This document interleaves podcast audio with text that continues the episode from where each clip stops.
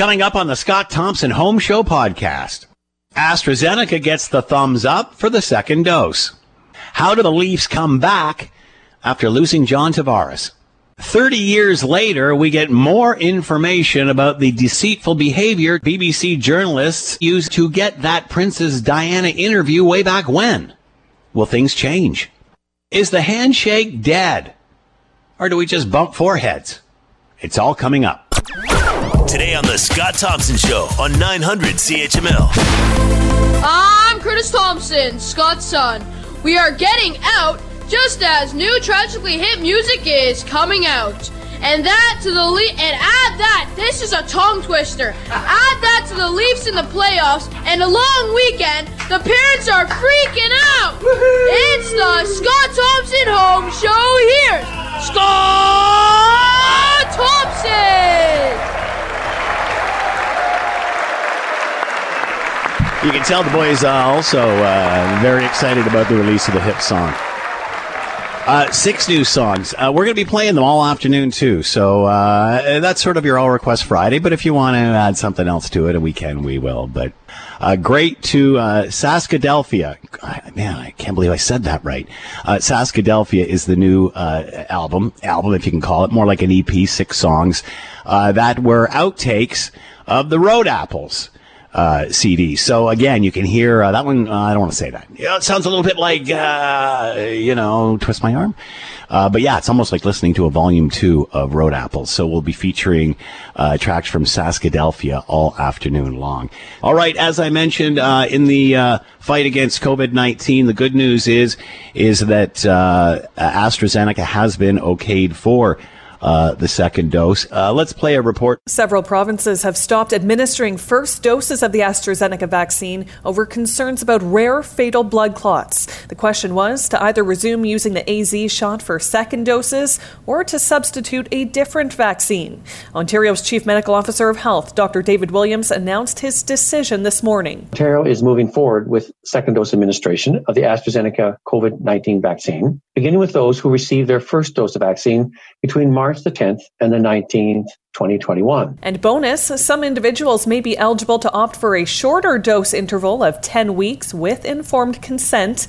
The decision comes as Ontario has nearly 50,000 doses of AstraZeneca on shelves and set to expire as soon as the end of this month. Brianna Carnegie, Global News. And uh, as of this weekend, uh, midnight tonight, uh, things will open up outdoors. So your golf, your tennis, that sort of thing. And then phase one to start uh, probably around mid June. But uh, when we get 60% of those with the first dose, and that will include uh, outdoors up to 10 patios, uh, retail, that sort of thing. So this weekend really is just the reopening of um, the outdoor activities, and then we'll see more in the in the next week or so. Let's bring in Dr. Ishac Nazy, associate professor in the Department of Medicine, principal investigator with the McMaster uh, Platelet Immunology Laboratory, and is with us now. Doctor, thank you for the time. I hope you're doing well. I am, Scott. Thanks for having me on. All right, your uh, first of all, your thoughts on AstraZeneca being uh, uh, allowed now for the second dose. Your thoughts? Yeah, uh, Scott, I think that's a good move right now. Um, they're available. I think some of them are uh, due to expire, so it's a good move to get them into those individuals that have received uh, the AstraZeneca on their first shot about around March, mid March. So, what has changed, Doctor, between now and when we were asked to pause this, when uh, the provinces started pausing this way back when? What's happened between now and then to make this uh, now okay? So, the okay is obviously for the second dose of AstraZeneca. I think the pause started off because there there was a uh, perceived rare risk at the time, which continues to exist. The data needed to be uh, um, evaluated, and this data came from the UK, and Dr. Williams uh, had been looking at that data, and uh, they they provided information that it's at about uh, one in six hundred thousand that this rare clot might occur. So um, compared to the first dose when we were actually introducing it, we were under the impression impression it was about one in a hundred to one in two hundred thousand, but the actual risk is probably a little bit higher than that, at one in sixty thousand. So, and as well, from what I understand, it seems that the reaction to the second dose is far less than if you would have had a uh, uh, than the chances of having a, re- a, reaction with the first dose. Is that accurate? Yeah, that's very accurate. So the data right now, as it sits, it says it's one in six hundred thousand. So that's uh, that's even even less than we, we what we knew uh, in the uh, worst case uh, worst case scenarios of the first dose. So does this um, answer the question about mixing doses? Uh, obviously, uh, still has to weigh in on that. Uh, we have seen through earlier uh, information that it's certainly safe to do that, but now I guess we're waiting for efficacy to see whether it's better to have two AstraZeneca uh, vaccines. Will that give you a higher uh, efficacy rate than if you add, say, a Pfizer or Moderna as the second shot of AZ? Correct. And so we know the information for the second dose of the matched one. So whether it's AstraZeneca, then AstraZeneca, or an mRNA, then an mRNA, we know that is very uh, uh, effective.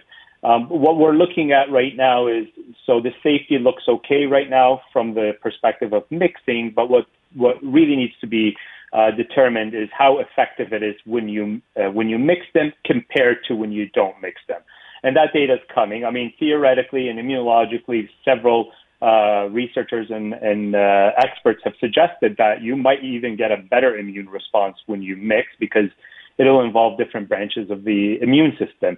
That said, we cannot proceed, and I, I believe NACI is currently reviewing some of that data to determine is, uh, if the efficacy is as good as it would be without mixing. So that uh, needs to be determined you know, we're sort of hearing again, it's way too early to tell, so we're speculating at this point. But do you think that it would be uh, better, or evidence will eventually prove that it would be better to have a mix as opposed to one uh, times two? And would that, you know, uh, could you see, uh, uh, I, I, guess the question I'm asking, two doses of AstraZeneca, would that be more effective than a dose of AstraZeneca? Uh, and Pfizer, for example, or and again, even putting two Pfizer's together. Do we know where that where that adds up yet? No, so we don't really know just yet because, of course, all the data has to be analyzed and the and the and the study has to be uh, completed. But uh, preliminary results were suggesting that it would be uh, pretty effective. Uh, precedents from different vaccines that have been used uh, historically have sh- has shown that you can mix and you will get an effective immune response. So uh, we should we should wait to hear from NACI and the official review on, on the data before we can jump to those conclusions. All right, uh, numbers, doctor, and I know we always get caught up with these, but uh, yesterday people were concerned because they dipped back up above 2,000. Now we're back below uh, 2,000 at 1,890. Uh, your thoughts on where we're going and heading into a long weekend? Because I remember having these discussions uh, for the last uh, however many months it's been, a year and a bit, and there was always an issue after a long weekend, whether it was Thanksgiving, whether it was Easter, whether it was the Christmas holidays, what have you. People were uh, officials were very concerned uh, about what happens after a long weekend. You are, are, you know, and specifically two weeks after, and and then incubation period. Are you still as concerned about that? The fact that we have a vaccine this time, we didn't the others. Yeah, so this is there are several items to be discussed here. First of all, first and foremost, uh, we, we've said it many times. Just because you have the first dose, it doesn't mean that you can uh, uh, lower your guard. You should continue to follow public health measures. If you are going to be outside in a group, depending on how how many people are uh, supposed to be based on uh, public health uh, advice, you should still continue to practice safe measures, whether it be using a mask or staying distant. So just because you have the first dose, it doesn't mean uh, we're done with uh, following public health measures. Of course, when you hit a weekend, a long weekend with the weather we have, there's going to be more interaction.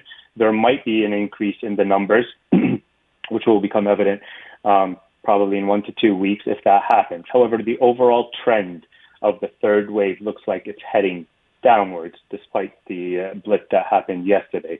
So I'm I'm cautiously optimistic, but I'm I think we're going to be okay as we proceed. But that does not mean lowering our guard and not following public health measures. The reality is, until we all have a double dose of the vaccine, um, that's when uh, you know public health will instruct us on what the next steps would be. So people should be cautious, continue to practice public health measures. Um, we remember at the beginning of all of this, it was take the first vaccine that you could get, which is why we all jumped on board with, with AstraZeneca. We're now hearing that there could be some disruptions in the Moderna that is coming in. Are you concerned? Will that put more emphasis on using the AstraZeneca? Yeah, so uh, again, AstraZeneca is on complete pause right now as a first dose. If there's a disruption for uh, the Moderna uh, delivery, uh, I'm not sure what the strategy will be moving forward. I'm sure uh, public health officials will determine that. Uh, the, uh, the we jumped on AstraZeneca. I will congratulate everybody who jumped onto AstraZeneca because they certainly did their immunity and their community a big favor. Um, the risk was very low. Um, we determined how how to diagnose it, how to identify it, how to treat it, and we're we're, very happy with what, what had occurred at the time. Moving forward with the increase in shipments of the mRNA vaccine, which led to the which contributed to the pause in the AstraZeneca vaccines, it sounds like the, the our, our public health has a really good plan as moving forward to get the majority of us um, with a single dose by the end of the summer. And uh, your thoughts on the reopening that we've seen, or uh, that we've seen announced uh, yesterday? Obviously, as of midnight tonight, outdoor activities, including golf, tennis, etc., are opening up. However, the first phase doesn't kick in till we hit about, I think it's sixty percent of vaccination, and then it goes from there with some patios, retail, uh, outdoor activities, day camps, and such. Uh, but again, that's once the uh, the vaccination rate hits uh, sixty percent. It almost uh, we remember in the first few stages of this, uh, it was based on different things, and then obviously as we learn more and more about this pandemic, situations changed. But you know, even now we're talking a lot about case counts and, and the amount of people and, and new case counts every day, and then of course bringing down those ICU numbers and, and and what the hospital capacity is. It seems now this system is more based on the more we get vaccinated, the more we open up. Your thoughts on the opening up process? Yeah, I mean, it, it is a, it is a multifactorial situation. You're you're evaluating the transmission rate, you're you're evaluating hospitalization, ICU capacity, and you're evaluating the rate of vaccination. We know very well that the first dose of the vaccine provides you with sufficient uh, uh, temporary protection against hospitalization, major symptoms, ICU, and including death. So as you vaccinate more and more people, you know that you're going to decrease the transmission rate. But you have to always evaluate it based on our healthcare system because our healthcare system needs to be able to still deal with whatever is uh, being, whatever happens uh, upon infection. So once the numbers uh, level off, reach a, uh, a, uh, a level where the healthcare system can handle uh, the, the, the the pressure. That is a that is a direct effect of vaccination and committing to public health measures that we're uh, we're in right now. Message to us as we head into a long weekend, Doctor. I really want people to enjoy their time, be safe, practice uh, public health measures. Don't be so confident just because you have the one dose be, uh, be, be, be cautious in, in your interaction. Try to have a good time, and hopefully we'll be out of this in, in a few more months. Dr. Ishac Nazy with us, Associate Professor, Department of Medicine, and Principal Investigator at the McMaster Platelet Immunology Laboratory. Doctor, thanks so much for the time. Be well. Have a great weekend. Thanks, Scott. And I want to send a thank you to my entire group because they have been working around the clock to make sure that the country's uh, clotting uh, problem is being taken care of. And make sure you pass those kudos on from us too. We, we are so thankful. We've got such a great uh, team right here in Hamilton. Thanks so much. Thank you for having me. Time for commentary. Whether it's the news you wanted to hear or a mild version of, it is great news as Ontario is very slowly beginning to open up. As has been common during this entire year and a bit global pandemic, some are going to say, you should open up more while others will say, slow down or even stop. Some will say, you should have done this way sooner. Others will say, you are doing this way too fast. Which, by the way, we have heard through every single one of the first, second, and now the third wave. But what I find incredibly condescending is when influential leaders from either side say, follow the science as if they are smart and everyone who has a different opinion is stupid. And I won't mention names.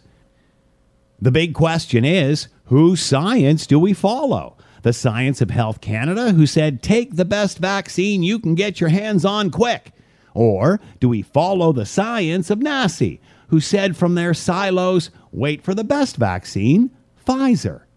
Leadership is about taking a variety of ideas from everyone and making the best decision with all of the information you have for the good of your citizens, not following a political agenda to earn your kudos or win re election. I'm Scott Thompson. All right. Uh, great news is that uh, as of midnight tonight, outdoor activities starting to open up in Ontario. Then, as 60% get vaccinated, we move on to phase one, which opens up patios and uh, that sort of thing, uh, bubbles and such.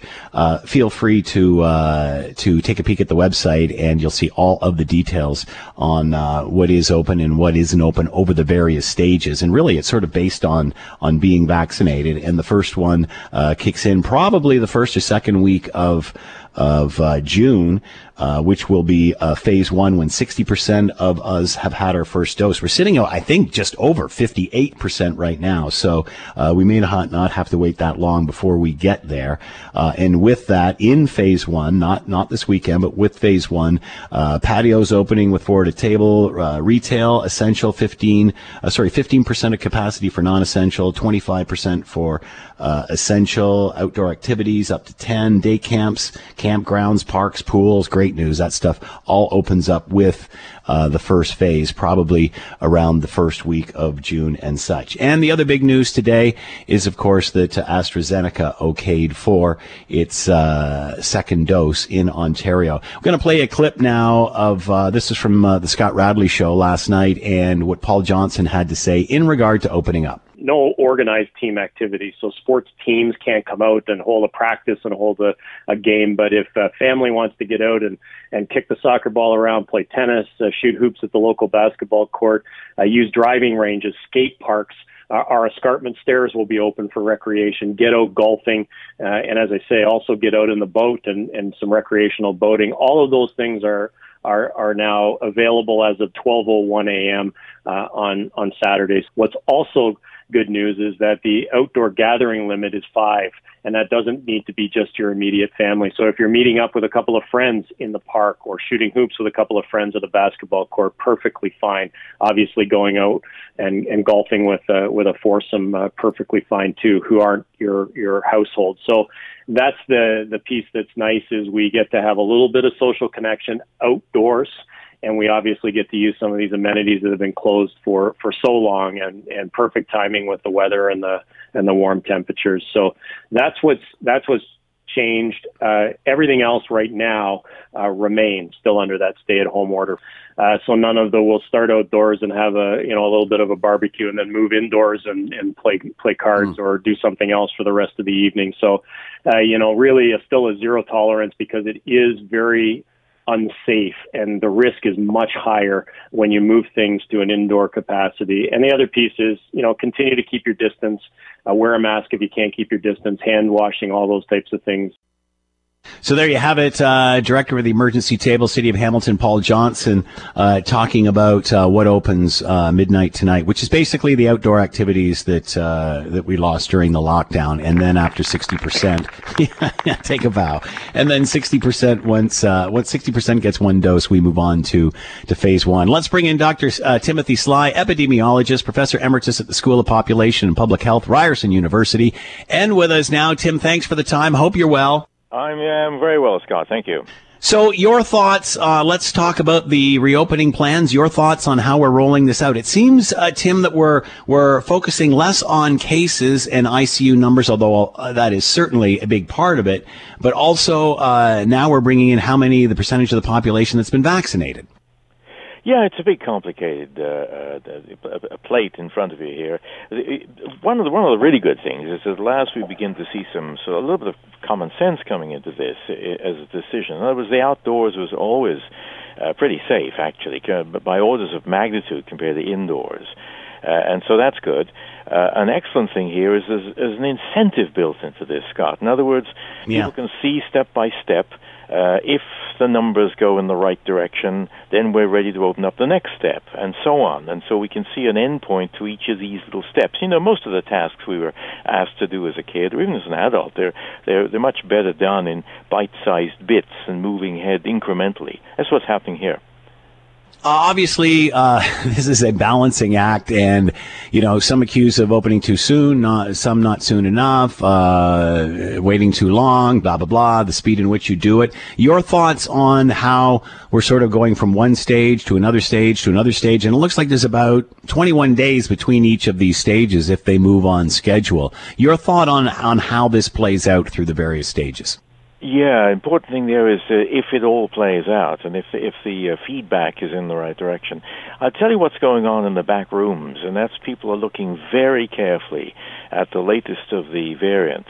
It's a thing called uh, B1617, and particularly the, the number two variant of that is uh, shall we say, threatening a great deal. Uh, Britain, as you may know, uh, had the 117, and it moved up to something like 89 or 90 percent of the isolations or at the end were to do with that one variant.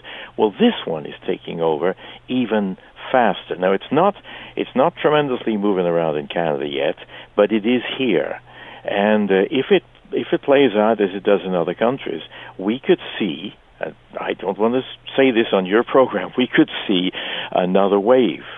Now let's do everything we can to stop that. In other words, we've got to res- with the with the release and the and the ability to get out and play golf or tennis or whatever you want to do becomes a responsibility.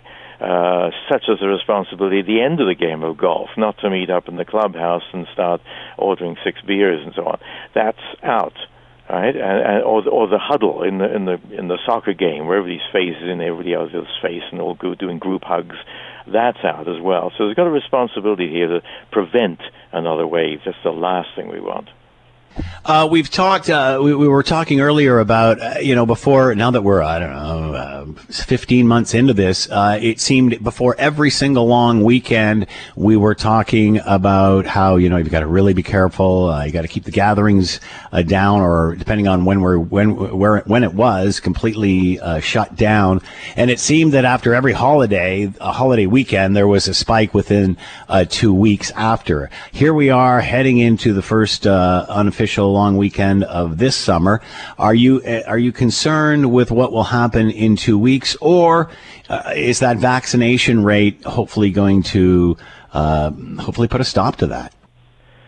Oh my goodness, where do we start with a question like that? Uh, yeah, I am concerned because it's happened right from the beginning, way back last summer, a year ago, when Mardi Gras came along, and we said, "Oh my goodness, set your clock for about seven to twelve days," and sure enough, the numbers went up, and it happened with motorcycle meetings and Mother's Days and yeah. Christmas and everything else.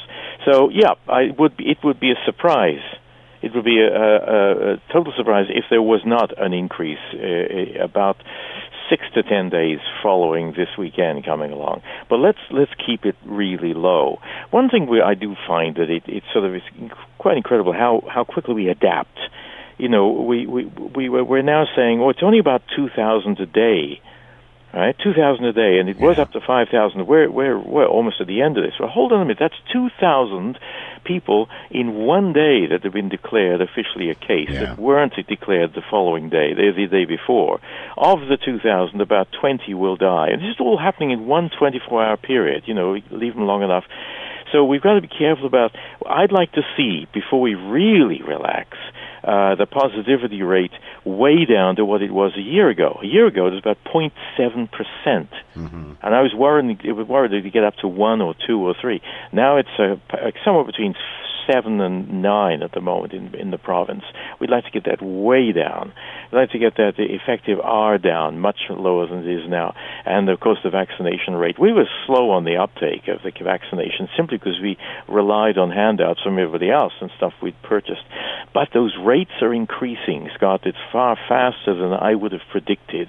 So let's hold the course on the vaccines. And there's lots more coming now. I think we will mm-hmm. reach our targets by the end of the summer. What about the discussion around schools? Um, obviously, uh, the education minister was not at the uh, the press conference yesterday. However, doctors and modeling and such were saying that uh, what they're dealing with right now, and, and really they're still debating this, is do they send kids back to school for for one more couple of uh, you know one last blast for a couple of weeks? Uh, when modeling says if we do that, we could see an increase in cases from six to eleven percent. However, that is manageable. Your thoughts? You know, I I think that uh, uh, something about four months ago, you and I were speaking, and we were talking about a thing called the asymptomatic uh, right. rate in schools. And Hamilton was actually one of the worst in the province. I think it was the worst in the province. Ottawa was another one, and there was some, uh, somewhere around Peel. But uh, I think we need to be looking at those those indicators before we start talking about opening up. For example, if there's a place that's had a, uh, a school testing rate that's been close to zero for the last two months, then there's not much virus moving around among those kids. And we could we could seriously think of opening up at least for this last month, and then then we'll talk about the September, see how well we're doing. But if it's if it's moving around in the schools, uh, and remember, the, the kids don't, you know as well as I do, the kids don't suffer from this. And in fact, even if they do suffer from it, the chance of dying is very, very remote. But they mm. are a link in the chain. Yeah. And we've got some excellent news reports now, sad ones, of children, you know, 12 and 13 bringing it home and giving it to elderly grandparents, of whom one dies. And look at the guilt trip on that uh, child yeah. to say they were the one. So they're an important link in the chain of infection. So I think we need to look at the feedback coming from local information. So let's keep the local testing going. All right, other uh, new information today. Uh, the uh, government has come out uh, and and the health table and said that uh, Dr. Williams specifically that they will administer the second dose of AstraZeneca uh, after it being on pause. And their reasoning for that is apparently the side effects are are, are even more um, um, or, even more uh, less a chance of side effects uh, with the second dose as there are or there was with the first. Your thoughts on administering this as a second dose?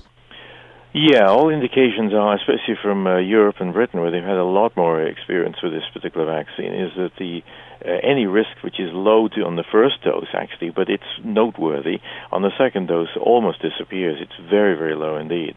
So the the, the it is a as a vaccine, it is it, it's performed better than anybody would have, would have thought. It's at mm-hmm. least as good as the other vaccines, so it's an excellent one. So I think yeah, I think the the idea is to is to get that into people's arms uh, and and not to worry too much about that tiny risk. It, when when we've changed a lot from about four or five weeks ago to where we are now. Four or five weeks ago, we were saying, look, at the ship is heading for the rocks. We're almost there. Grab a life belt a life jacket. Doesn't matter which one it is. Doesn't matter if it fits yeah. perfectly. The whistle blows. You know, grab it. Now we're sort of moving past those rocks. The ship may not strike them. So now you know, choose a life belt and choose one that fits, and the whistle works, and so on. We've got that ability to choose now, and I think it's coming in. And I think what they are going to give to people is the ability, just for peace of mind, to choose one or the other vaccines. And, and uh, it looks like they're going to get a large number of uh, these choices coming in anyway. Uh, right now, the word, uh, the study is still out on um, mixing the two doses. Apparently, it is safe. It, so, for safety in, that issue, th- there isn't a concern.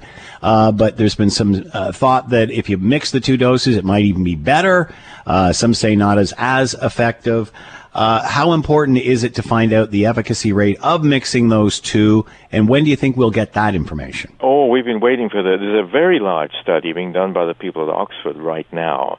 They've released the first part of it about uh, four or five days ago, and that was simply on the side effects, you know, the sore arm and the feverish and so on. And so far, we've been able to see that combinations of the two different vaccines are slightly worse in terms of how how many days you're going to feel a bit under the weather or how swollen your arm is. If, for those people who do have those experiences, some a lot of people don't. So the first report was on side effects. They're they're not serious. No hospitalizations, even in the in the thousands that have been tested, and no signs of the blood clots either among that lot. Uh, the next report should be coming in. We think about a week or ten days from now give or take, and that will be on the long-term effectiveness. And so far, the, the reports are showing that there's a very good chance that it may well be a better coverage. You know, think of it as as one kind of blanket goes on, on top of another kind of blanket, or one mm. doesn't cover, the other one probably will. Well, we've got to wait until we get the full results on that. But that looks like we'll have more flexibility too as to uh, choices and second uh, second vaccines. Uh, your thoughts on uh, the fact that uh, today, I believe, uh, Canada has surpassed the United States in the percentage of population that uh, has been vaccinated. Uh, and how concerned are you that, again, whether it's the UK or the US, that they could be hit with that fourth wave and the variants as they're awash in vaccine, but that, uh, there seems to be a lot of hesitancy here. Uh, not much supply, which has, has increased demand. So, w- what are your thoughts on where the two countries are now? Well, the two countries, uh, you know, started off very dissimilarly a year ago. We were looking over the border to the south and saying that's no way to run a pandemic. Look at the disaster over there. Well, they've really turned their game around, and they, as you see, as you just said, uh, they've moved up with very organized a way of giving out. Of course, they were producing a lot of the vaccine as well, which means that they didn't have to wait for deliveries as we're doing. So they've done very well. And yes, uh, in around now, this this this weekend, we're seeing that Canada in its first dose is, has met and might even have exceeded the U.S. first dose rate. However, uh, on the on the fully vaccinated rate, we're about one tenth of what they are. We're right. a little, a little less than four percent, and they're around forty percent, give or take. The good news to, to that is that it seems that the first doses were really doing all the heavy lifting. Heavy lifting. Uh, uh, every country that's reported in has shown that the antibody response from the first dose for most people has, has been extraordinary. So the second dose really becomes a kind of a booster. So it's not quite as important as we thought it was. It's still highly recommended to get that second dose. We should see that, but it's it's moving okay. It's moving in that right direction. Remember that the we we've always known that the first fifty percent of the population are the easiest because they're lined up yeah. before you even give them a schedule. They want the vaccine, no question. The second fifty percent, that's when you begin to get the hesitating people and the anti-vaxxers spreading their uh, uh, rubbish around. So it's going to be working a little harder for the second dose. We've got to reach. Remember now with the new variants, we've got to reach not the low 60% as we thought with the original virus. We've got to reach the low 70%. And of course, as the vaccines aren't exactly 100%, let's call that about 76, 77, 78% vaccinated or immune in some way before we'll see this thing really go away. Uh, and uh, fingers crossed for that. So, do you think, uh, obviously, uh, you know, a, a, starving person accepts any food. Do you anticipate our vaccine rate uh, leveling off, similar to what the Americans has, or do you think we'll have no problems hitting the 60 and 75 percent mark? Well, I watch the CBC and I listen to the radio stations and so on, and I see that there are some places in the prairies that are echo to some degree what's in the what's over the borders just south of them, in, in mm-hmm. the Dakotas, for example. I hope this doesn't happen much, and I think we've seen lots of examples where hesitant people have simply been talked to in a very respectful way, and to all of their concerns have been answered one by one, and they've come back and they've they said, "Oh well, in that case, you know, no question." And I think there's a there's a sort of a herd response, Scott. You know, you begin to look around, and almost everybody on the street has been vaccinated, and they didn't uh, foam at the mouth or turn purple or anything else. so you're going to say, well, you know, this clearly is the way to go, and I, I think it's going to move in that direction. It's just a little hesitant, and that's the problem. The time is the problem because you've got the variants, especially this new one coming along we don't really have the luxury of saying we can do this over the next 12 months. We really want to get this done within the next 12 weeks if we can. So let's uh, let's hope that common sense prevailed. That your program, giving out uh, evidence-based information, reasonable stuff. Uh, let's hope we all listen and, uh, and follow. Dr. Timothy Sly with us, epidemiologist, professor emeritus in the School of Population and Public Health, Ryerson University. Uh, doctor, as always, thanks so much for the time. Much appreciated. Be well. Have a great weekend. Always a pleasure, Scott. Bye bye. You're listening to the Scott Thompson Show podcast on 900 CHML. You saw last night, no doubt, the game between the Leafs uh, and the Canadiens, and uh, great rivalry there that uh, you know hasn't seen a playoff uh, presentation in some time. And uh, unfortunately, uh, what everybody is talking about, other than the Leafs' loss, is that uh, John Tavares, uh, John Tavares, Tavares was stretchered off. Uh, what a just a grueling hit. Uh, the initial check not too bad, but when he hit the ice. You know, his he, there was just a massive collision between a knee or lower leg and and his head, and, and you can imagine what happens. It's even painful to look at at this point.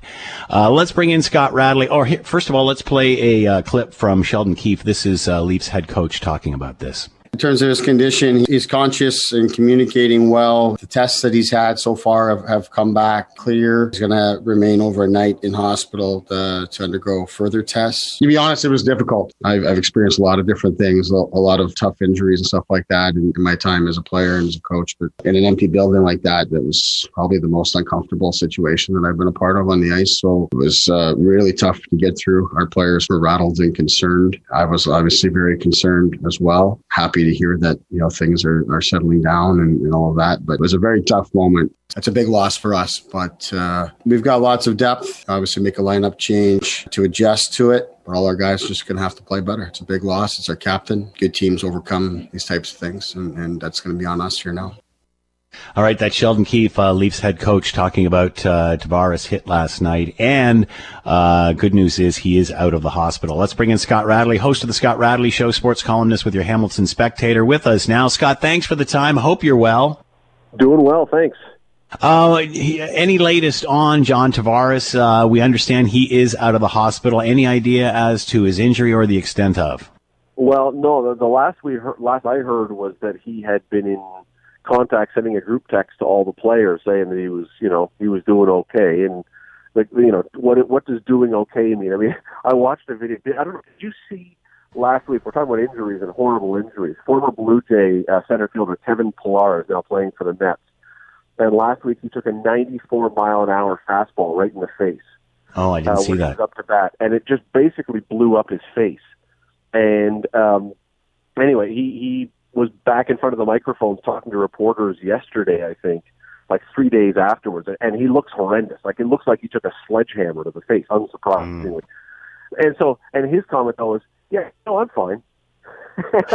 and so when Tavares says, "I'm fine," you know, athletes are different from normal people. So "I'm fine" can mean I'm breathing. I'm breathing. Yeah, I'm upright, retaining that's fluids. Right. That's right. So so I'm fine is really, or I'm doing okay, is really not anything that you can base any kind of medical human judgment on, um, other than you're right, he's alive. And and look, for a few moments there yesterday, not so much from the hit because the hit happened really fast, and but it was it was the moment when the the trainers were out there and he tried yeah. to sit up and then he sort of yeah. slumped back, and he fell backwards. Yeah, he slumped backwards, and well, you know, we're not joking about this by any stretch, but you know, when we're talking about I'm alive, well, you know, there, there were a few moments there when there were a lot of people going like, "What is this?" Like, I know, I, like honestly, Scott, when he went over backwards, I, I thought, you know, I thought the worst. I mean, I Yeah. thought the the man had broken his neck.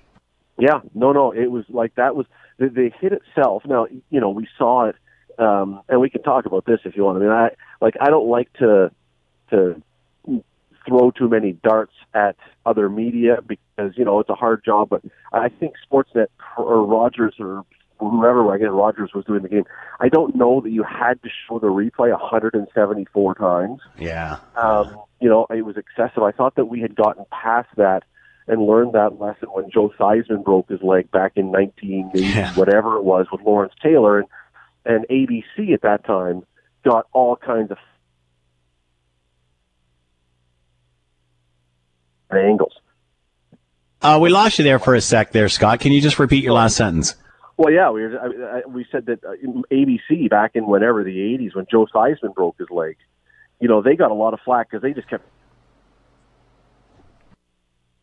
this how many different angles, and a lot of sports broadcast taken that to heart and said you have to show it, but you know, within I, I think last night was excessive to be honest, but Um, but yeah, it was the slumping back, and and look, if you've got a, I think everybody in that dressing room was a friend with the guy. If you've got a friend, if you were on your front lawn and something happened and your neighbor slumped back like that, you would be seriously rattled, Scott. Yeah. Like, it doesn't surprise me at all that you know I don't care how much they're being paid; they're human beings, and you see a guy that you spend all your time with react like that, and we're fans and we're viewers, and we're reacting hor- horrified. Imagine you're a close friend to this guy and you see that. I, I you know, I, I'm not surprised the Leafs for a good 15, 20 minutes, maybe more after that, looked completely out of sorts and like they didn't Yeah. even want to be there. Yeah, it's interesting, and you can tell that just by listening to the clip there that we played of, of Sheldon Keefe on how rattled uh, they were. Uh, normally, or a lot of times when there's an injury or someone gets stretchered off, it motivates the team and they come back and, and kick the rear end of the other team. Uh, but as you mentioned, uh, the, just the severity of this, it, it's it's it's it's a shock. It's a shock. Well, and the unknown. Like if you have a guy Yeah. go into the into the boards and break his leg, and you, we've seen this happen before, and it's gruesome and it's horrible. The guy's in excruciating pain, but nobody is thinking. I don't know if that guy's going to be alive when we go to the dressing room. And that again, the way not to overstate it, but the way his body moved and slumped and reacted. That's what that's what was freaking people out. And so, uh, you know, if you're a player, and one other thing to keep in mind, we couldn't see in the arena what they were showing on the scoreboard. But I would bet money that they were not showing a lot of what was happening on that scoreboard.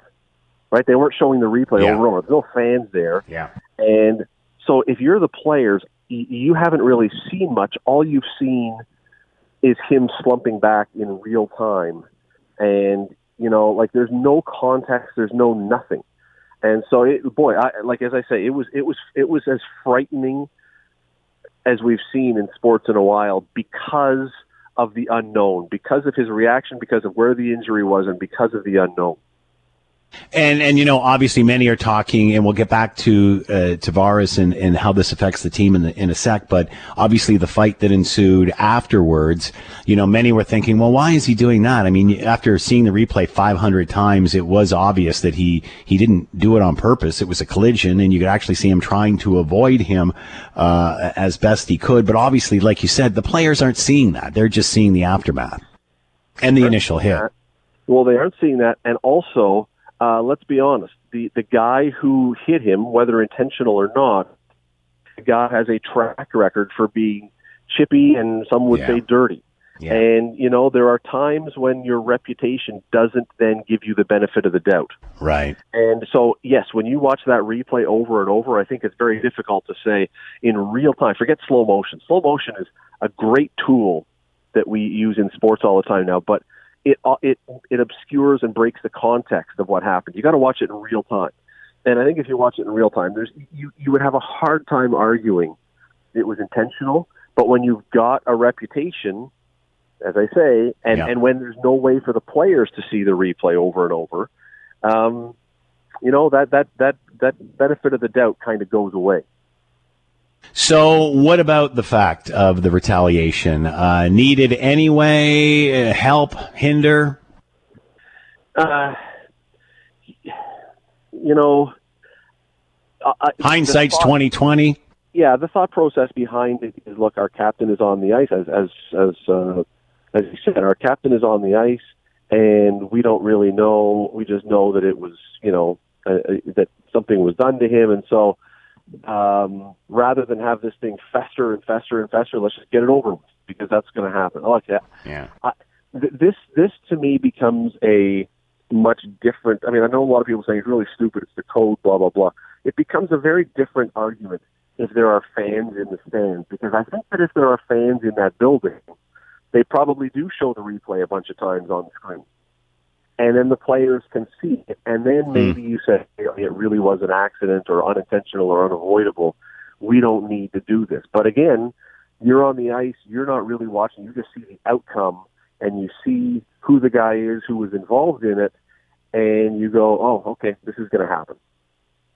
So out indefinitely, we really don't know uh, extent of any injury whatsoever, or you know, if you have to think how do you come out of that without even you know at least a concussion of some sort. Yeah. Um, but but what are your thoughts on uh, his chance of returning? Uh, is he out for the for for the rest of the season? What are your thoughts? Well, you know what, Scott? I I don't even want to guess on that, and I'll tell you why. Because there are some athletes, and you know, who we've seen get a concussion and it lasts for ages. I mean, Jeff Joslin, local guy who was Yeah. an MMA fighter in the UFC, got a concussion and it ended his career. It took two years to recover.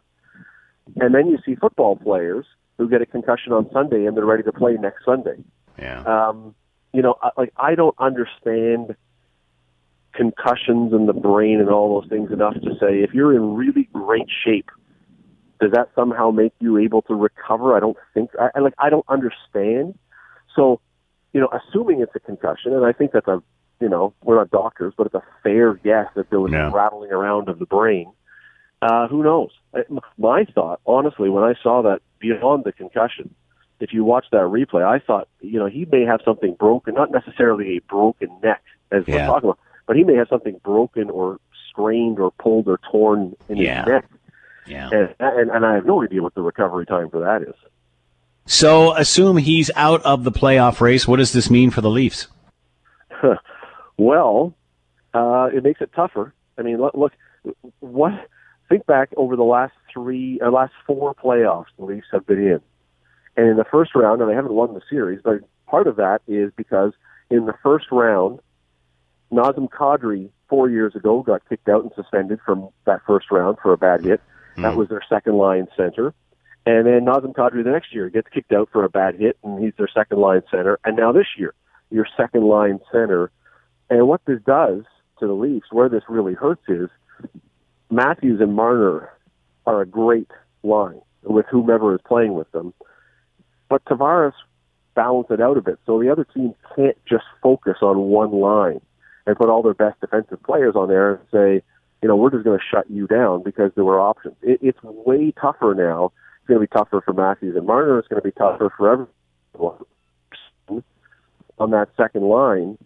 Boy, they are going to have to step up and they're going to have to produce, or else I hate to say it, we could be talking 15 years without a playoff win for the Leafs, and worse, worse against the Habs. So you know that you know the last thing Leaf fans want is to have to think about a loss to the Habs in the playoffs. That's that's that's maybe losing to the Senators would be as bad or worse, but this is a close second.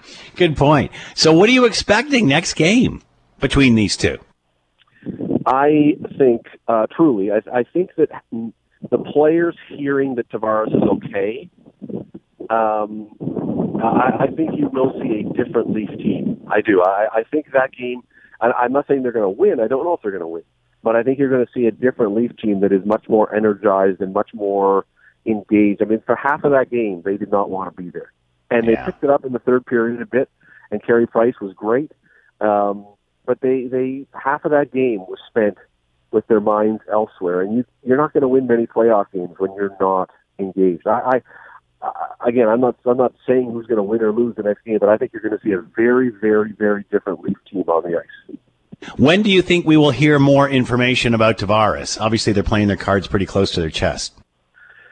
Um, you know uh, that may may have something to do with what the injury is, because remember, I mean, um, it was Hamilton's own Pat Quinn that really was the guy who perfected the uh, upper body, lower body injury kind of thing in hockey. That you know didn't tell you anything because we don't want to give the other team a spot to target on. Now, you know, I can't imagine that if it, it was a concussion that the other team, if Tavares was to come back, would go, all right, just give him a knock on the head. Let's just knock him. I can't imagine. Um, it's not like a wrist or an ankle or something where you can just give a little tap to it. Um, but you know, depending what the injury is, depending if they think there's a chance he might be able to come back this playoff, um, you know, all those things could factor into. Sorry, there's heavy traffic going by as I'm talking here. Um, but all those things could factor into whether or not you get much information. And I think the longer it goes without some details, that might be, if you're a Leaf fan, that might be interpreted as somewhat optimistic that is the further they go in the playoffs, if they can get there, maybe there's a chance he comes back. If they come out, Scott, and say, yeah, you know what, this is this and this is this, and he's done, well, you know what, and and if he is done, why would you not say that right now? Yeah. Yeah, good point. Um, uh, the league's reviewed all of this. They don't think there's any issues here as as as far as uh, any repercussions. Your thoughts on that? Well, I mean, again, I mean, this is a this was a super fast play, and and you and I have chatted recently. I mean, the league's the league's discipline department has not acquitted itself with great glory in recent weeks. Uh, if the league's discipline department, after some of the decisions that have been made recently were to come back and discipline this in a play that was so bang bang, uh, I think it looks ridiculous. So I think this is just, you know, they chalk this thing up to it happens in hockey. It's very unfortunate. This is a fast game, and it was an accident. Um, you know, what's going to be interesting is, uh, you know, these series tend to get chippier and angrier and more mean as they go along. Hmm. And if there are other accidents now, this I'm not saying this one was not, but if there are other accidents, maybe going the other way, or if other people get hurt with accidents, um, you know, people may start to look at this and say, "What's going on?" I think with this one, you just say, you know, uh, uh, basically unavoidable, just a risk of playing the game. Who's on the show tonight? Give a promo. Well, Friday, as you know, we do the brightest conversation in Hamilton radio, bring on a special guest, and we talk about all kinds of stuff from the week and beyond. And tonight it is uh, one of our favorites, Annette Hamm from CHCH Morning Live joins me to talk about everything going on in the world for 90 minutes, and then the screen test coming up at the bottom of the last hour, so people can call in for that as well. All right, it's all coming up tonight on the Scott Radley Show, and of course, you can read him in your Hamilton Spectator, where he is a sports columnist. Scott, as always, thanks so much for the time. Be well. Have a great weekend. You too, Scott. Enjoy it.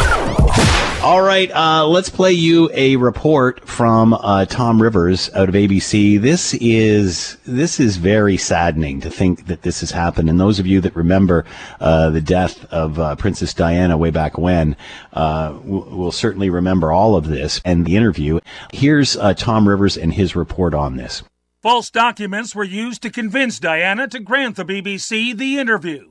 William says If the BBC had properly investigated the complaints and concerns first raised in 1995, my mother would have known that she had been deceived. The BBC, he adds, let his mother down on two counts. She was failed not just by a rogue reporter, but by leaders at the BBC who looked the other way rather than asking the tough questions. The BBC's failures, he contends, worsened Diana's feelings of paranoia.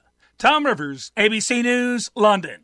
Let's bring in Jeffrey Dvorkin, Senior Fellow at Massey College, former Director of Journalism at the University of Toronto Scarborough, and with us now. Jeffrey, thanks for the time. Hope you're well. I am, and I hope the same for you. Thank you. Um, you know, we remember way back when, and and just the paparazzi surrounding uh, Diana, and and and of course the tragic accident that happened, and there, there just seemed to be no rules, no guidelines, no ethics here whatsoever. What does this add to that whole discussion? What are your thoughts? Well, first of all, I think it is a an additional aspect of uh, Harry and Meghan Markle's complaint that uh, the royal family has treated uh, Lady Di very poorly and tr- treats her son and his wife in the same way. And the fact that this has now come to light 30 years or so after the event is really interesting because uh, Princess Diana's brother complained that the reason that this happened was because he was shown these false so called financial records proving, allegedly by this reporter, that people were out to get Princess Diana, that they were spying on her, and that the spying was done by her own uh, servants and by the uh, British Secret Service, which only exacerbated her paranoia. And this allowed the reporter to have her brother say to her, Give this guy an interview. Uh, he seems to have a lot of information that you could need. This is absolutely appalling. And the fact is, is that it was ignored by BBC management for many years, even though these rumors were circulating around for a while. Now that it has come out, the BBC is doing a really powerful. We screwed up. We were wrong. Here's how we were wrong in their programming and in their management uh, explanations of what happened. It's they're really beating themselves up over this, and appropriately so. This was an appalling failure of journalistic standards. And the reporter who did this ended up being the religion correspondent for the BBC. Even more ironic. Why do you think this took 30 years to uncover? Um, I, go ahead. No, I was. I'm sorry. I was just going to say. I think it's because uh, Prince Harry um, went back to uh, Lady Di's brother and said, "Weren't you talking about this before?" And this is what kind of I think galvanized the movement for the BBC to launch an investigation. They they asked a high court judge to look into it. It took him a few months to get all the details, and he came out with, I think, apparently the right conclusion that the BBC failed. They allowed this reporter to do this story without checking what his sources were for this information. It's a, it's a basic rule of thumb in any investigative journalism is that yeah. you ask the reporter, where does this come from? How can we trust this source? Who is the source? Who else knows about it? These are kind of the the meat and potatoes, as it were, of investigative reporting. And clearly, the British uh, media, including the BBC, then and to a certain extent now, is caught up in this incredibly intensive uh, competitive environment that the British media works in. I mean, we saw this with uh, with uh, with uh, the News of the World scandal of a few years ago, and Rupert Murdoch's uh, tapping into the phone messages of of the royals and celebrities. I mean, this goes on in Britain all the time. At the same time, some of the best jur- journalism in the English language is done out of out of Great Britain, but also some of the worst. What does this do to the credibility of the BBC, which up until very recently, until this, I mean, is obviously uh, well respected around the world? Obviously, somebody at the CBC, or sorry, uh, I, am excuse myself there, BBC, BBC, uh, someone at the BBC has obviously known about this for a great deal of time and has kept it suppressed. What does this do for the credibility of the BBC? Well, the BBC is under a lot of pressure right now from uh, other broadcast and uh, print organizations. They feel that the BBC is, is overextended and has deformed the media landscape by its overwhelming presence in the UK. And uh, number 10 Downing Street, Boris Johnson doesn't like the BBC at all, um, hasn't for years.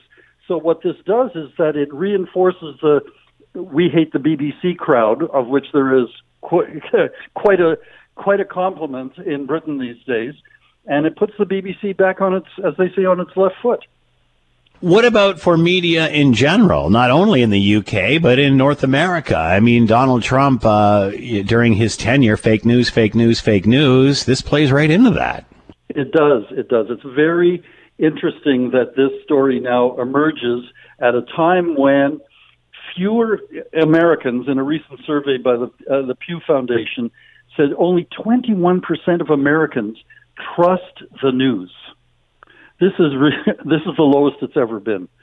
And the question is, what has caused people to doubt that the news, the media, are doing the job that serves properly serves the interests of citizens? And that's that's the challenge for people in the states, and I think also in Canada as well. Um, on that note, um, I've just written a textbook called Trusting the News in a Digital Age. And it, dealing with my wonderful students at U of T Scarborough, these first year and second year students, many of whom are internationals, many of whom are children of immigrants, it being Scarborough, they have an idea that the media is basically wrong and lying to them all the time. So, what do we need to do to restore that sense of trust? How can we be more accountable and transparent? How can we help the public understand how we do our jobs? Or I refer to you in your job. I'm no, I'm no longer in the business at this point, but it still is an issue. It's a, a really important issue everywhere. How does the BBC move on from this? Um, and even the media in general, specifically in the UK, I mean, these stories have been going on forever uh, about the paparazzi and such. Does this change things? Well, I'll, I'll reveal my bias. Uh, for seven years, I was the news ombudsman at National Public Radio in Washington. Mm-hmm. I was their first, and in fact, the first broadcast ombudsman in the United States in the early 2000s. And my sense is is that media organizations need to, well, first of all, they're going to have to spend a little more money, which is not, not something that media organizations particularly want to do these days. But I think one of the things they need to do is figure out a method of being more accountable and more transparent to their audiences, and to let let the folks inside figure out how this is done and give the give some voice to the people who are being told, okay, this is what we're doing, but don't ask us why we're doing it. We can't we we can't do that anymore. We need to be more accountable. Uh, the reporter who uh, conducted the interview defended himself and said, you know, whatever way, whatever means was used to get this interview, she said what she said, and that was the truth. Yeah, but then he apologized for the ways in which he elicited those comments out of uh, Princess Diana. That in fact, the normal, or what I consider to be the normal way that these kinds of stories are handled, is that you, the reporter needs to tell an editor how the story came together.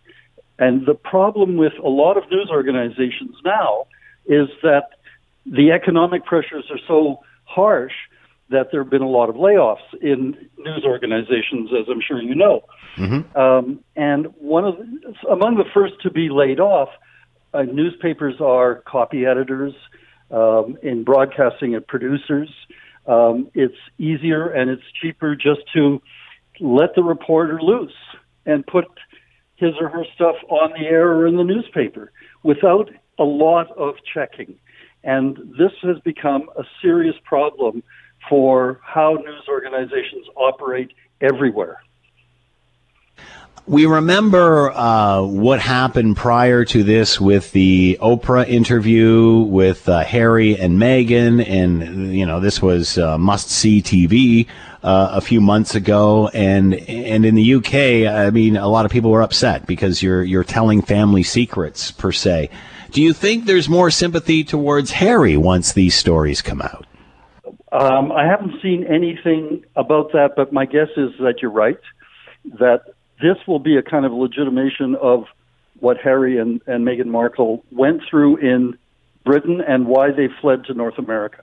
And I think they'll be hard to predict because the role of the royal family in Britain is, as we know, uh, almost untouchable. But I think this may be the beginning of a big shift and that when the BBC is seen to be complicit in this kind of behavior, this is going to cause a very powerful reaction in a good way, and maybe in not such a good way, in that it'll cause all media to come under suspicion.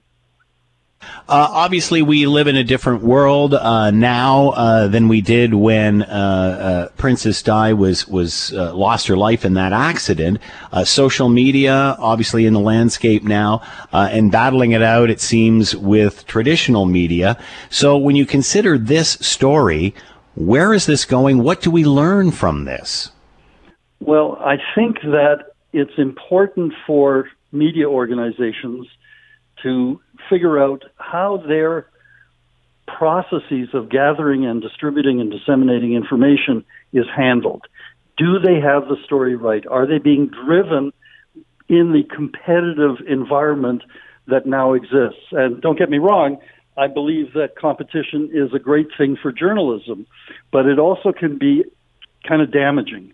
And so I think media organizations need to slow down a little bit and figure out what does the audience need in order for them to be more engaged in the issues of the day and to be more uh, understanding of what's required. And I think that that often gets lost. I mean, for my own sins, I remember uh, encouraging reporters both at, at CBC and NPR to come on, get the story. We, we're on deadline. What we can't wait. And then at a certain point, you think, well, wait a minute. What if we get it wrong? And I think the internet has allowed media organizations to get it wrong more easily, because if we get it wrong, we can always correct it on on the website. And frankly, that may not be good enough anymore. Hmm. So, uh, what's the way out of this for media in general, uh, traditional media, and and the BBC specifically? Being reputable, moving forward, is that the best medicine here, I think it's the or too little, too late? Uh, no, I think it's I think it's the best thing they can do for now, which is to understand more clearly and to explain to the audience how this happened and what what what are, what are, what is the BBC going to do to make sure that this doesn't happen again? I think that those sorts of things need to be addressed, and also to make sure that we're not just chasing, you know, the the bright shiny objects that are out there. We need to make sure that that the news that we are being given, that we are consuming, has value, and that means taking a little more time, and also for media organizations to spend the money they need to do to, in order to get the story right. Jeffrey, is this like a Me Too movement in the sense that, you know, all of a sudden it seems society gets it and then things start to change? Is this a Me Too moment for uh, the media? Is this is this a um, uh, you know a come to Jesus moment for lack of a better term? I think it, it could be. My worry is is that it won't be. Um, that we'll all go through a phase of saying, "Oh, wasn't this terrible? How can we make sure this doesn't happen again?" And then six months from now, something else will happen that will basically show that we haven't learned our lesson. So, but I think we need a little more perspective and a little more accountability. You know, another thing too we have to mention here is that, and as you were referring to, obviously lack of of, of uh, resources, smaller newsrooms, not being, uh, you know, uh, not performing due diligence, not fact checking. Jeffrey, that's one thing. This is out and out lying. This is deceiving somebody.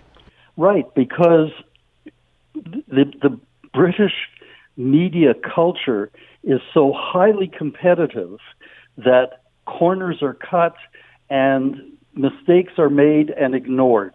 Yeah. And there's a little there's a little ditty that uh, was coined some years ago by a by a British journalist, which says, "You cannot hope to bend or twist the modern British journalist, but when you see what he will do unbent, there's no occasion to." Hmm. Do we know what this reporter's doing now? He's retired on for health reasons. Ah, okay. There you have it. Uh, Jeffrey uh, Dvorkin with us, senior fellow at Massey College, former director of journalism at the University of Toronto Scarborough, talking about the uh, BBC journalist using deceitful behavior in order to get Princess Diana uh, an interview with her, and this all coming to light uh, just this week. And of course, the royal family uh, very upset as uh, can be expected. Jeffrey, thanks so much for the time and insight. Much appreciated. Be well. My pleasure. Thank you. You're listening to the Scott Thompson Show podcast on 900 CHML. All right. The only thing that I think would make a lot better, a lot better, is if we could actually hug someone or or shake their hand. Do you think we'll ever do that again? Seriously? Dr. He- Dr. Uh, Shireen Haricharan is with us, postdoctoral research fellow with the Department of Psychiatry and Behavioral Neurosciences, McMaster University, and is with us now. Doctor, thank you for the time. I hope you're doing well. Thank you. It's nice to ha- thank you for having me.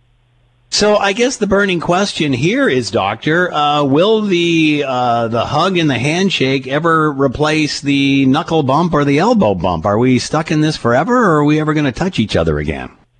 I do think that. I think that there's um, a lot of people think that it's not going to happen again, but I think that it's so deeply ingrained within us. Um, Ella Al Shamahi uh, was on a podcast the other day and talked about how the handshake um, is so ingrained within us. We've been doing it for about seven million years. So it's so deeply ingrained within us, not even just in our culture, but it's kind of like our instincts. It's almost like it's in our DNA to be social with people. Um, it's, it's, it's, it's just human touch is, is so integral for that. Uh, you know, there's chatter that we will have to continue wearing masks for a while. Uh, that you know, again, we'll have to hang on to the protocol uh, for a while. Are you concerned? You know, again, it was a very divisive world prior to the pandemic. Are you worried that this is just given as an excuse not to talk to each other, not to engage? I think so. I think that um, it's you're right. Like you know, when we see um, humans interact with masks, and uh, it's hard to gauge people's facial expressions as we see masks. Communicating through facial expressions and through these visual ways of communicating is so important. Communicating through touch is so important as well. Communicating through touch is very powerful. You know, we rely a lot on these um, very kind of subliminal ways of interacting with each other. And these are these sensory ways, whether it's visual, through facial expressions, touch, through hearing people's greetings, through smell. They're all very, very important av- avenues of communication um, that often override logic, which is, you know, those higher order language pathways that we see way humans interact. And that very visceral social communication is very important, which is why I do think the handshake will come back because it's so deeply innate within us. I mean, look at dogs, for example. Um, they communicate through smelling each other. And chimpanzees and bonobos they shake hands. I think that it's within us. It's in, it's it's ingrained with us within us to the, go back to the handshake. What about doctor? The longer we go without it, the more the behavior sticks. Yeah, I think that to be honest, though, if I feel like we've been so isolated in many ways that um, I think that there is I, I think that's a fair point. I think that we've been longer without it, that I don't really know what it's going to be like when we go back to it. We haven't had to meet new people, for example, in a very long time.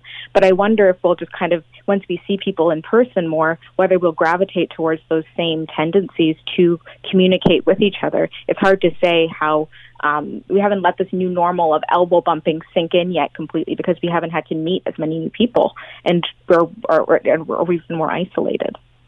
You know, you bring up a, val- a valid point too with the masking and, and, and, just being able to identify with each other. Mm-hmm. I'm standing in the grocery store the other day, and it like this is right in my neighborhood, and I'm thinking, you know, uh, chances are I might see somebody because, of course, we haven't seen anybody in the longest time. And then I'm thinking, I can't recognize anybody because their faces are covered.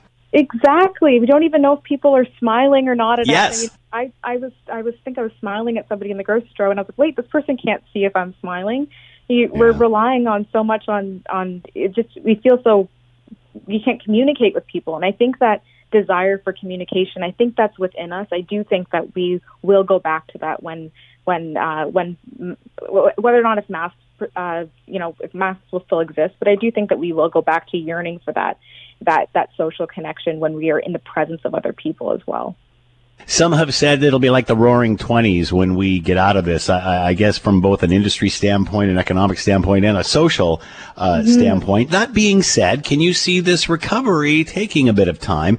You know, we're hearing stories uh, in the United States where they're, you know, they've been vaccinated twice, things are opening up, but they're still kind of spooky about going out. Same sort of thing with hugging and, and handshaking? I do think that. You know, it was actually really interesting. In this article, they talked about how. Um, in the late after the Spanish flu and after the yellow fever and after the time of cholera, they were actually they banned handshakes then again as well, and they banned it. And within a year or two, they kind of um, they they eventually people went back to handshaking. So it's kind of almost seemingly like this may it's reasonable to expect that handshaking will reemerge in the future as well because we, we've shown this pattern before.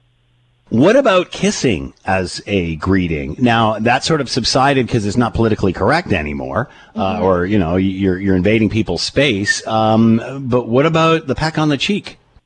I think the peck on the cheek. Um, I'm not entirely sure. Actually, that's a really good point. I think that you know you know, we, we we can communicate, I think, enough by hands, but I think it's there's going to be someone. I think that might be a bit more layered because of it's it's it, I think uh, people were abandoning the cheek, the kissing on the cheek a bit before COVID happened. So yeah. I think that may take longer to come back, but it's natural to assume that it might. I think that it's hard to gauge people's behavior, but I do think that we are we're so ingrained to to enter into what humans are our our instincts, and our instincts are to touch people and to interact with people. And it could even emerge that in about five to 10 years' time, depending on where we are. Is the handshake and the hug equal or two totally different things? Actually, they're, they are actually are relatively different things. Um, I think that the handshake and the hug can be, uh, I think with the handshake, a lot of it is with you're yearning for a social inter. I think with with a handshake, it's li- more likely to happen when you're in a stranger environment with somebody else. And Right. what you do is that you know you're in an unfamiliar surroundings, and there's a sense of insecurity there, or there's a sense of fear, and that that handshake can actually kind of help people feel a little bit more safe in their surroundings and kind of alleviate that um, the, the the the the discomfort that people can feel and ease some of that social anxiety. And while it does transfer germs, germs, obviously that that desire for security and safety is often stronger when communicating with others, and it's embedded within us. Dr. Shireen Haricharan with us, postdoctoral research fellow with the Department of Psychiatry and Behavioral Neurosciences, McMaster University, talking about the handshake and when does it come back. Uh, doctor, thanks for the time and insight. Fascinating topic. Be well. Thank you so much. Take care. The Scott Thompson Show, weekdays from noon to 3 on 900 CHML. This is the Scott Thompson Podcast, available on Apple Podcast and Google Podcast or wherever you get yours. And don't forget to subscribe, rate, and review so you don't miss a thing. I'm Scott Thompson, and thanks for listening.